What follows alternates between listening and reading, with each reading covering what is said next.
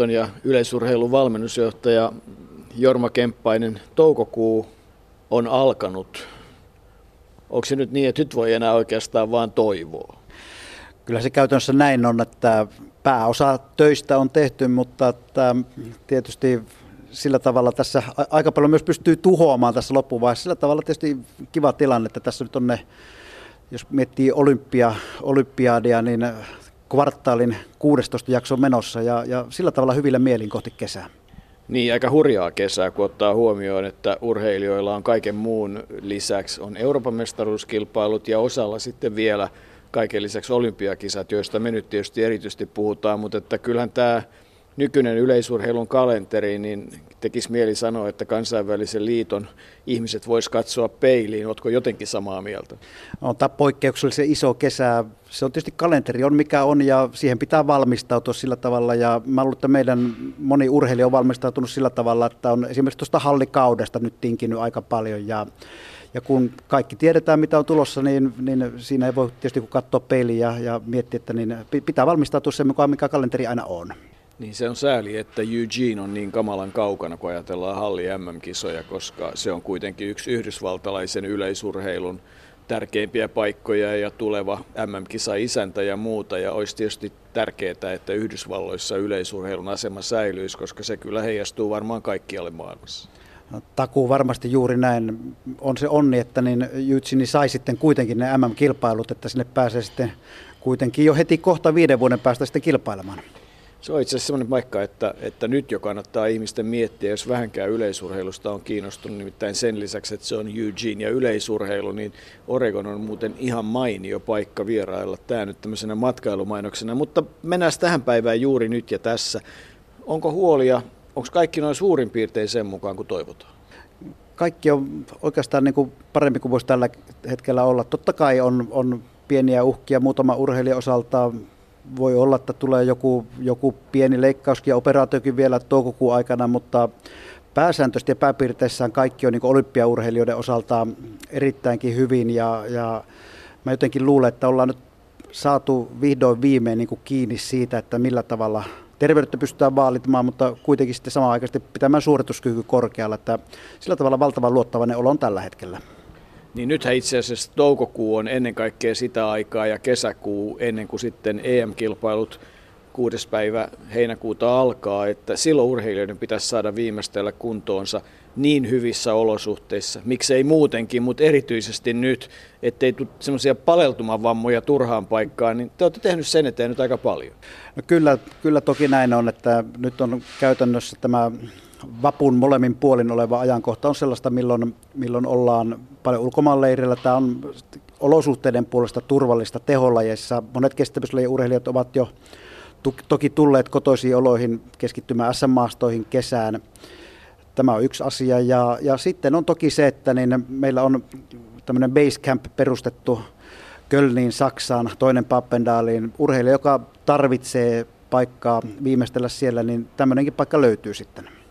Ja sen lisäksi voi tietysti lähteä Italiaan, Minnanikkan lähti Formiaan ja Portugalissakin on paikkoja. Los Pacosia enää ei ole. Mihin muuten Los Pacos aikanaan kaatu, tiedätkö? Se on, se on niin pitkä tarina. Mä en ihan tarkalleen sitä tiedä kyllä, mutta on kuullut, että siellä jonkunlaista rauniot on edelleen olemassa kyllä, mutta että niin, se oli varmaan semmoinen erittäin hyvä yksi yleisurheilua nostava silloin 70-luvulla ja niin kuin monella muullakin ilmiöllä, niin ne kestää oman aikansa ja sitten sammuvat ja hiipuvat pois. No tämä valinta nimenomaan, kun puhutaan nyt olympiakisoista, niin tota, onko se sillä yksinkertaisen monimutkainen, että jos teet niin sanotusti sen A-rajan, niin ei kun hyvää matkaa, mutta sitten, tota, sitten sen jälkeen eri lajeissa on tämmöinen olympiaranking, että sä kuulut sinne 32 joukkoon ja pääset mukaan. Onko se noin päällisin polvin näin? Käytännössä näin järjestäjien tulosrajat ovat, ovat erittäin kovat ja kyllä se on katsottu, että se riittää siihen olympiakriteeriin jo hyvinkin. Ainoastaan maantielajeissa, kilpakävelyssä ja maratonilla meillä on omat rajat, koska siellä katsottiin näin, että ne, ne rajat, rajat pitää olla kuitenkin sillä tavalla yhteismitalliset myös muihin lajeihin. Niin siellä on muun muassa maratonilla yhdeksän minuutin naisissa yhdeksän minuuttia kovempi raja meillä, kun on järjestäjän raja, miehissä muutaman minuutin kovempi ne on ainoita lajeja, missä on meillä omat rajat, mutta että muuten, muuten mennään totta kai järjestäjien rajalla. 10-16 muun muassa 100 metrillä on järjestäjien niin en, en missään nimessä näkisi, että sitä olisi tarvinnut kiristää. Niin, mutta kyllä me aika lailla iloitaan, jos joku 10-16 meidän pikajuoksijoista juoksee, koska sehän tarkoittaa sitten aikamoisia ennätyksiä. No kyllä, nimen, nimenomaan juuri näin. Onko sitten toinen asia selkeä noin pääosin niin, että 11.7. kun EM-kisat Amsterdamissa on ohi, niin se on myös se päivä, jonka jälkeen sitten oikeastaan Rion matkalippuja ei jaeta. Juuri näin, 11.7. On, on ratkaiseva päivä siltä osin, että silloin pitää kaikki osallistuvat urheilijat ilmoittaa ja, ja kun siinä todellakin on alla Amsterdamin EM-kilpailut, joihin taas tuloksentekoaika umpeutuu 26. päivä kesäkuuta, niin onhan tämä poikkeuksellisen alkukausipainotteinen tämä tuloksenteko ja tulosrajamerkityksessään. No tällä hetkellä me ollaan tilanteessa, että kymmenkunta urheilijaa tietää lähtevänsä Rioon ja se jakaantuu niin, että, että kävelijöitä siellä on kolme, pari heittäjää, kolme hyppääjää ja sitten muutama pitkän matkan juoksija. Siinäkö se suurin piirtein on? Kyllä, tällä hetkellä pitää olla iloinen siitä, että on jo kymmenen urheilijaa joukkuessa.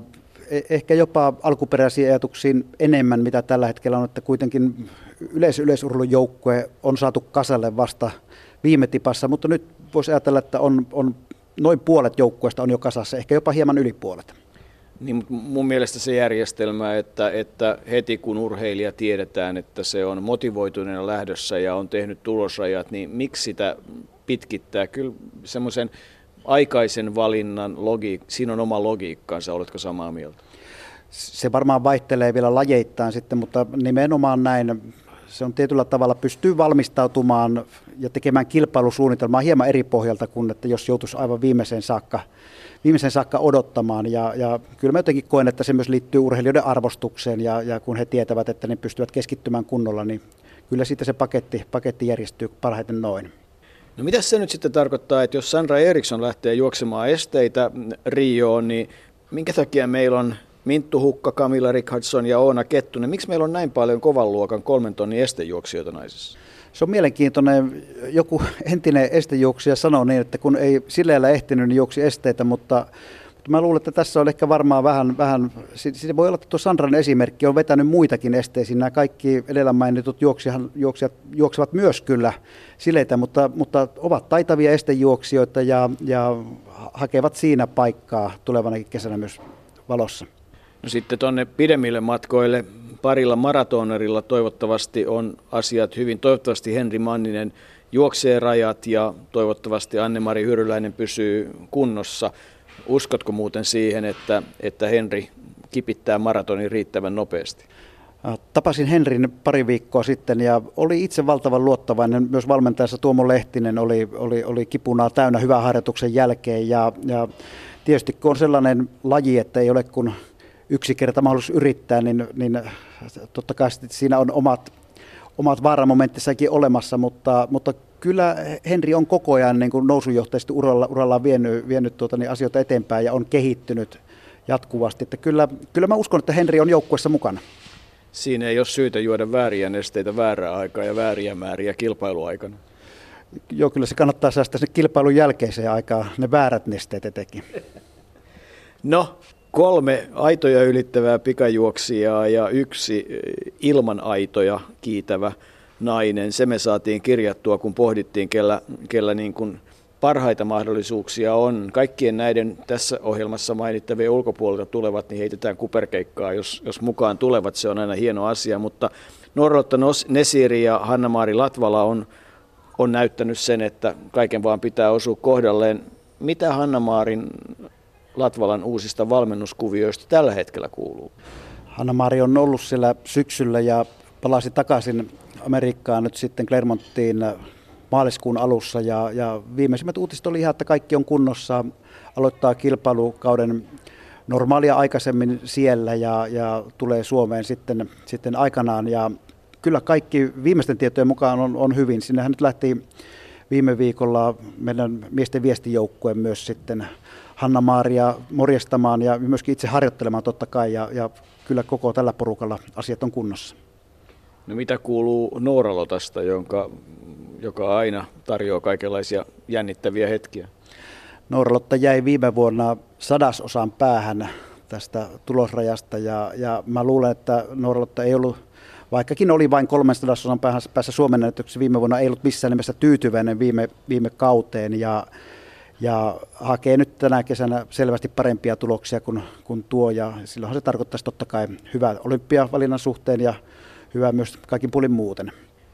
No 400 metriä aidat on muuten raaka ikävä ja laji, joka sattuu, joku sitä ajattelee monestakin syystä. E, maitohappo ei ole vähäisin ja sitten kun ajattelee vielä Jussi Kanervon koirakoulua, niitä yliopistokilpailuja nimittäin riittää, kausi on jumalattoman pitkä, mutta Jussi Kanervo ja Oskari Mörö, miltä Rio näyttää? Oskari Möröllä oli myös viime kausi, oli niin kuin äsken mainitulla Norrotta Nesirilläkin hieman odotuksia heikompi. Oskari jos 49.0 alkoi se ajan Syrhissä 2014 ja, ja mikään ei estä tietysti tällä hetkellä palaamasta samalle tasolle. Jussin koirakoulu etenee hyvin ja siellä viikoittain juostaan 2-4 starttia, starttia ja valmentajan no backing up teemalla mennään koko ajan eteenpäin. Eli, eli tarkoittaa käytännössä sitä, että niin uskon, että tässä ihan lähiviikkona saadaan, saadaan, saadaan tuota, niin Amerikasta hyviä uutisia Jussista vielä lisää. Suomen Urheiluliiton valmennusjohtaja Jorma Kemppainen. Mennään sitten hyppipuolelle. Minna Nikkanen todella lähti formiaan ja Vilma Murto hyppäsi ihan huimasti hallikaudella. Täytyy oikein ihmetellä, että mistä oli kysymys. Että ihan tuntuu, kun tämmöiset Pajulahden 60-luvun haamut, että hypättiin mukavissa olosuhteissa, mutta, mutta kova tyyppi. Tota, molemmat ilmeisesti on matkalla kohti Rioa jo valittuina. Jo valittuina joo, ja nyt näyttää siltä, että niin Minnalla on kuitenkin pitkä ura takana. Vilma vielä totta kai harjoittelee arvokilpailukuvioita, mutta jos tuo tulostaso vakiintuu tuonne 460 plus tasolle, niin sinne ei tarvitse lähteä pelkästään yhtä kilpailua hyppäämään. Niin itse povasin, että, että suomalainen nais seiväs hyppää ja jos pitäisi joku tämmöinen yllätysjokerikortti kaivaa esiin, niin joku semmoinen etiäinen on, että aina joskus seiväshypyssä voi sattua semmoisia tilanteita, että en pitäisi ihmeisenä, että, että tämmöisiä pudasilmiöitä syntyisi. Joo, seiväshyppy on varmaan semmoinen laji, missä voidaan mennä paljonkin eteenpäin yhdessä kaudessa ja, ja mä luulen, että tätä Etienne realisoitu jo tuossa varmaan heinäkuun aikana, kun on, on sitten jo hyvissä oloissa ollut paljon kilpailuja, niin voi olla, että se Etienne on muillekin kuin sinulla. Kristiina Mäkelä kävi kokeilemassa halli MM-kisoissa siellä Eugeneissa ja on tehnyt nyt vähän vaihtoja valmennukseen. Ilmeisesti henkisesti on tärkeää saada kokeilla asioita vähän eri tavalla kolmiloikassakin. Kyllä Kristiina on tällä hetkellä hyvässä viressä valmistautumassa kohti kesää uuden valmentajan Suren Katsarianen johdolla ja, ja ovat molemmat lähdössä formiaan, formiaan näillä näppäimillä. Kaikki on tällä hetkellä hyvässä, hyvässä tikissä ja, ja kyllä ihan kanssa aloittaa kilpailukauden jo toukokuussa, että kyllä tämä, tämäkin on taas yksi esimerkki siitä, että niin tämmöinen iso vuosi, vähän erilais, eri lailla rakennettu kaikki kuin aikaisemmin ja, ja, ja sillä tavalla mielenkiintoinen kesä tulossa. No paljonko suomalaisen miespituushyppäjän pitäisi sun kokemuksella hypätä kesän aikana, että pääsisi sinne tota, 32 joukkoon olympiarankingissa, että saisi kisalipun? 8.15 on tulosraja ja, ja se on niinku semmoinen varma tae siitä, että pääsee kisoihin mukaan. Mä juttelin tästä vähän aikaa sitten tuon Anders Otterlingin kanssa, joka oli ruotsalainen pituushyppä, joka loukkaantunut valittavasti tässä hallikaudella, mutta hän jäi viime vuonna sentin päähän hypättyään, muistaakseni 808-809 ja, ja tuota, niin tietää sen, että ei oikeastaan kovin paljon kannata lähteä ennakoimaan, että mikä se 32. tulos oli ja, ja tietää sen tasan tarkkaan, että kaikkein paras olisi hypätä se raja rikki, niin silloin se kaikki olisi varmaa. No näinhän se tietysti on, mutta tiety, tietyllä tavalla voi asettaa välitavoitteita ja arvioita itselleen. Voiko suomalainen mies pituushyppää ja yltää Rioon? Kyllä voi yltää. Henri Väyrynen hyppäsi jo kuitenkin Etelä-Afrikassa Potchefstroomissa 807 ja, ja se 807 tuskin tulee riittämään. Se tulee jäämään muutaman sentin sitä 32 toisesta tuloksesta, mutta, mutta joku 80-812 haarukkaan, niin, niin olisi jo varmaan paljon tukevampi olo. Meidän kävelijät oli aika ankeissa oloissa vähän taaborilla kävelemässä kaksi kolmesta, mutta tota, Aleksi Ojala – Veli-Matti Partalen ja Jarkko Kinnunen, niin, niin joku etiäinen on myös siitä, että siellä on tehty työt aika hyvin ja on kokeneet valmentajat takana, niin tulokset näyttää olevan noususuuntaisia, että ei varmaan tarvitse olla erityisen huolissaan. Ei, se on kun on maailmanmestareita valmennuksen taustalla, niin on, on hyvä tilanne. Tämä on muutenkin tällä hetkellä suomalaisessa yleisurheilussa valtava hieno tilanne, että entiset huippuurheilijat ovat ottamassa vastuuta vaativista henkilökohtaisen valmentajan tehtävistä. Ja kyllä se molempia poikia sekä Aleksia Jarkko, että kolmantena vielä velimatteja, niin onhan se auttanut, että siellä on tämmöisiä Salosen Reiman ja Konosen, Konosen Vallun tapaisia kavereita auttamassa. Ja, ja kyllä siinä aina pystyy vähän mutkassa oikaisemaan sitten, kun ei tarvitse ihan kaikkia virheitä tehdä, mitä nämä kokeneet konnat ovat tehneet. Niin ei, mutta että toinen asia on sitten myös se, että, että se ei riitä, että, että on ollut itse urheilija, että kyllä se koulutus valmentajallekin on se juttu, että, että ihan mututuntumalta ei kaikkia asioita voi tehdä, että kyllä kannustasin, kannustaisin käymään koulutusta, vaikka kuinka maailmanmestari olisikin. Ilman muuta. Se on, se on aina myös sellainen, että niin yleensä omasta urheilimasta jää se kokemus tehdä niin kuin yhdellä tavalla asioita, että kyllä, kyllä onneksi Rajalan Tapion ykkös-, kakkos-, kolmostaso valmentajakoulutuksessa meillä puree aika hyvin ja, ja se on tietysti semmoinen, niin kuin, tai myös monelle muulle kuin näille kahdelle edellä mainitulle valmentajalle. Niin, entisaikaan kun Tulli ja Svulli kilpaili ja molemmilla oli omat valmennusjärjestelmänsä, niin ne myös kilpaili keskenään. Ei sitä haikailla, mutta oli siinä hyviäkin puolia. Mä luulen, että yksi, yksi niin kuin minkä takia kuitenkin Suomi on aika, aika kova urheilukulttuuri ja, ja laajasti osataan, ymmärretään urheilu, on siinä, että kyllä meillä ollaan koulutukseen panostettu ja vapaaehtoisten valmentajien koulutukseen paljon. No, Moukarimiehistä David Söderberg ja Tuomas Seppänen hamuaa kisapaikkaa. Lähteekö yksi vai kaksi? Uskon, että kaksi lähtee ja, ja Moukarissa on vielä se erinomainen tilanne, että uskoisin, että niin nämä miehet tulee saamaan myös kirittäjiä nuorista. Meillä on, meillä on erittäin hyviä, lahjakkaita, lupaavia nuoria ikäluokissa 19-22 ja David ja Tuomas varmaan vielä tänä kesänä pitävät paikkansa, mutta tulevat saamaan jo kirittäjiä nuoremmista myös. No sitten mennään tota sinne keihää heittoon. Minkälainen kalabalikki me tänä kesänä saadaan aikaan siitä, että Tero Pitkämäelle ja, ja Antti Ruuskaselle lähtee kolmas kaveri? Kyllä aika rauhallista tämä keskustelu loppujen lopuksi viime vuosina ollut, että kyllä, kyllä ne Tämä kilpailut on sillä tavalla ollut aina hyviä, että ne ratkaisee kuitenkin sen kolmannen paikan, että, että toivottavasti kilpailu käydään vaan riittävän kovalla tasolla, että, että, että tulla 85 plus tasolla, kun käydään tasainen kova kilpailu, niin se olisi hieno saada sen tasoinen urheilija kolmanneksi sitten mukaan. Eikö se olisi mahdollista valita niin kuin saman tien neljä tai vaikka viisi ikään kuin joukkueeseen, koska kun ei koskaan tiedä milloin se olkapää heittäjällä hajoaa, kun se on niin järjettömän kovaa touhua, niin että olisi niin kuin selvää ja etukäteen sovittua, että jos kävisi huonosti, niin sinä meet ja että niin kuin koko ajan valmennuksessa ja systeemeissä mukana. Meillähän on valmennuksessa mukana useampi kehätti, totta kai kuin nämä, nämä, nämä kolme tai neljä, mutta totta kai kisavalinnossa voidaan tehdä myös näin, että niin valitaan kolme kilpailevaa, mutta Amsterdamiin voidaan tehdä hyvä valinta sillä lailla, että tehdään kaksi varaheittäjää ja myöskin, myöskin olympiakilpailuihin voidaan tehdä niin kuin yksi varaheittäjä lisää, mutta siihen en kyllä lähdisi suin surmin, että otetaan kaikki mukaan ja katsotaan verttelykentällä, kellä kulkee tänä päivänä? No ei tietenkään, mutta tarkoitan sitä, että niin kuin on, on riittävä, että varmasti on selvää, että niin te kaikki olette tätä tiimiä ja, ja, ja sitten, sitten pitää saappaisi astua, kun käsky käy. Kyllä.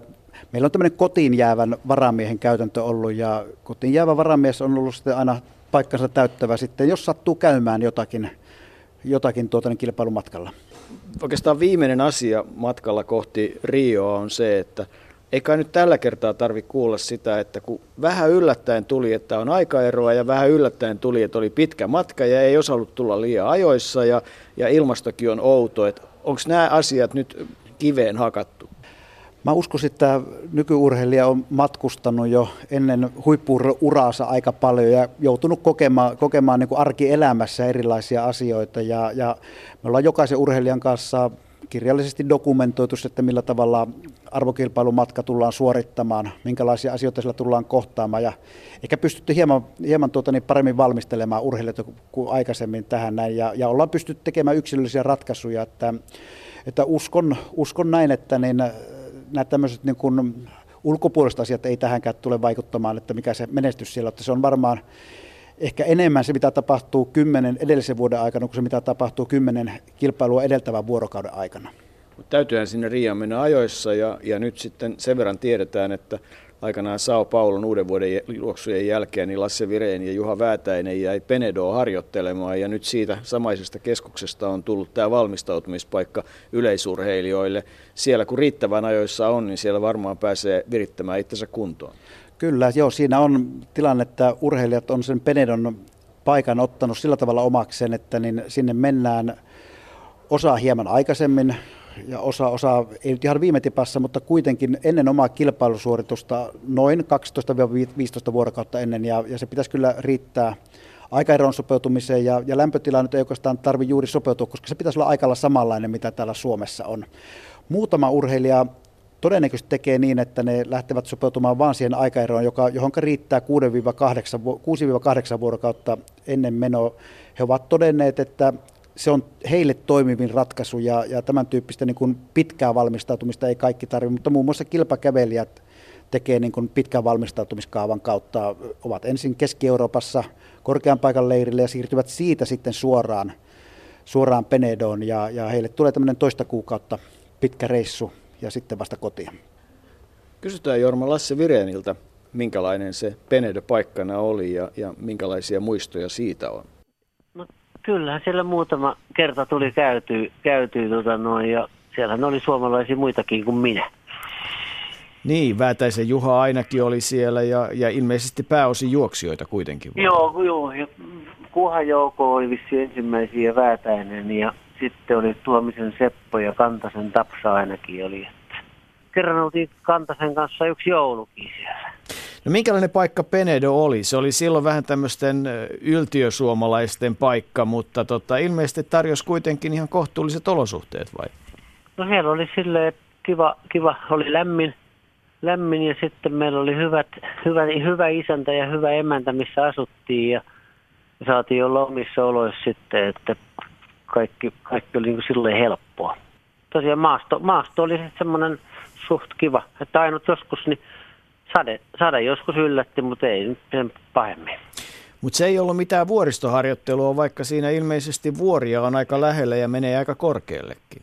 Joo, ei. Kyllä se oli ihan, ihan normaali, normaali harjoittelua. Että, että sitten kun oltiin Sao Paulossa kisoissa uuden vuoden yönä, niin sitten tultiin muutaman päivän päästä sitten tultiin Penedoon ja oltiin siellä sitten eri, erilaisia aikoja. Joskus toista kuukautta, lähemmäksi parikin kuukautta parhaimmillaan. Sitten taas sieltä, tai ainakin muutaman kerran mä tein sille, että mä olin Penedossa tota, noin harjoittelemassa ja sitten menin sieltä tota, noin tuonne Puerto Ricoon. Siellä oli semmoinen puolimaratoni, missä kanssa kävin useamman kerran. Se ei kai ollut ihan selvä asia, että siellä Penedossa radalle pääsi ja muuta.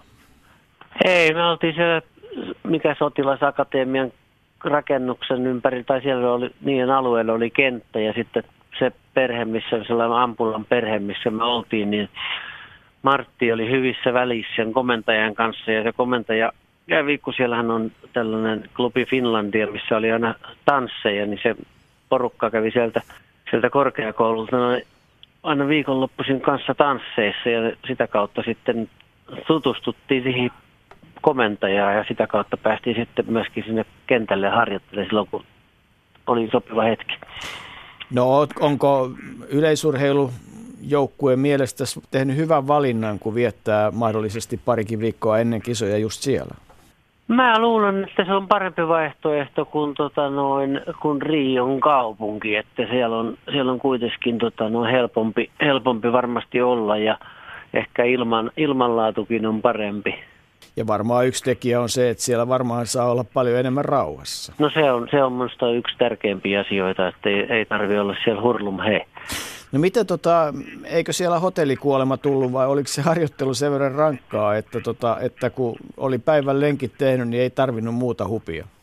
No ei, tota, ei tarvinnut yleensä. Ei, sanotaan, ei siellä ole yleensä harjoittelureissu paljon muuta hupia tarvi, kun, ja siksi mehän ei oltu hotellissa, me oltiin tämän ambulan perheen semmoisessa ulkorakennuksessa majoitettuna, niin sitten siinä oli vähän muuta oheisohjelmaa aina, aina tota noin, kun tämä Eila Ampula se oli semmoinen suomalais-brasilialainen kuvataiteilija, jonka töitä on minulla ainakin ja on varmaan monella muullakin suomalaisella, jotka on siellä käynyt. Et kaiken kaikkiaan vähän niin kuin kotioloissa kuitenkin.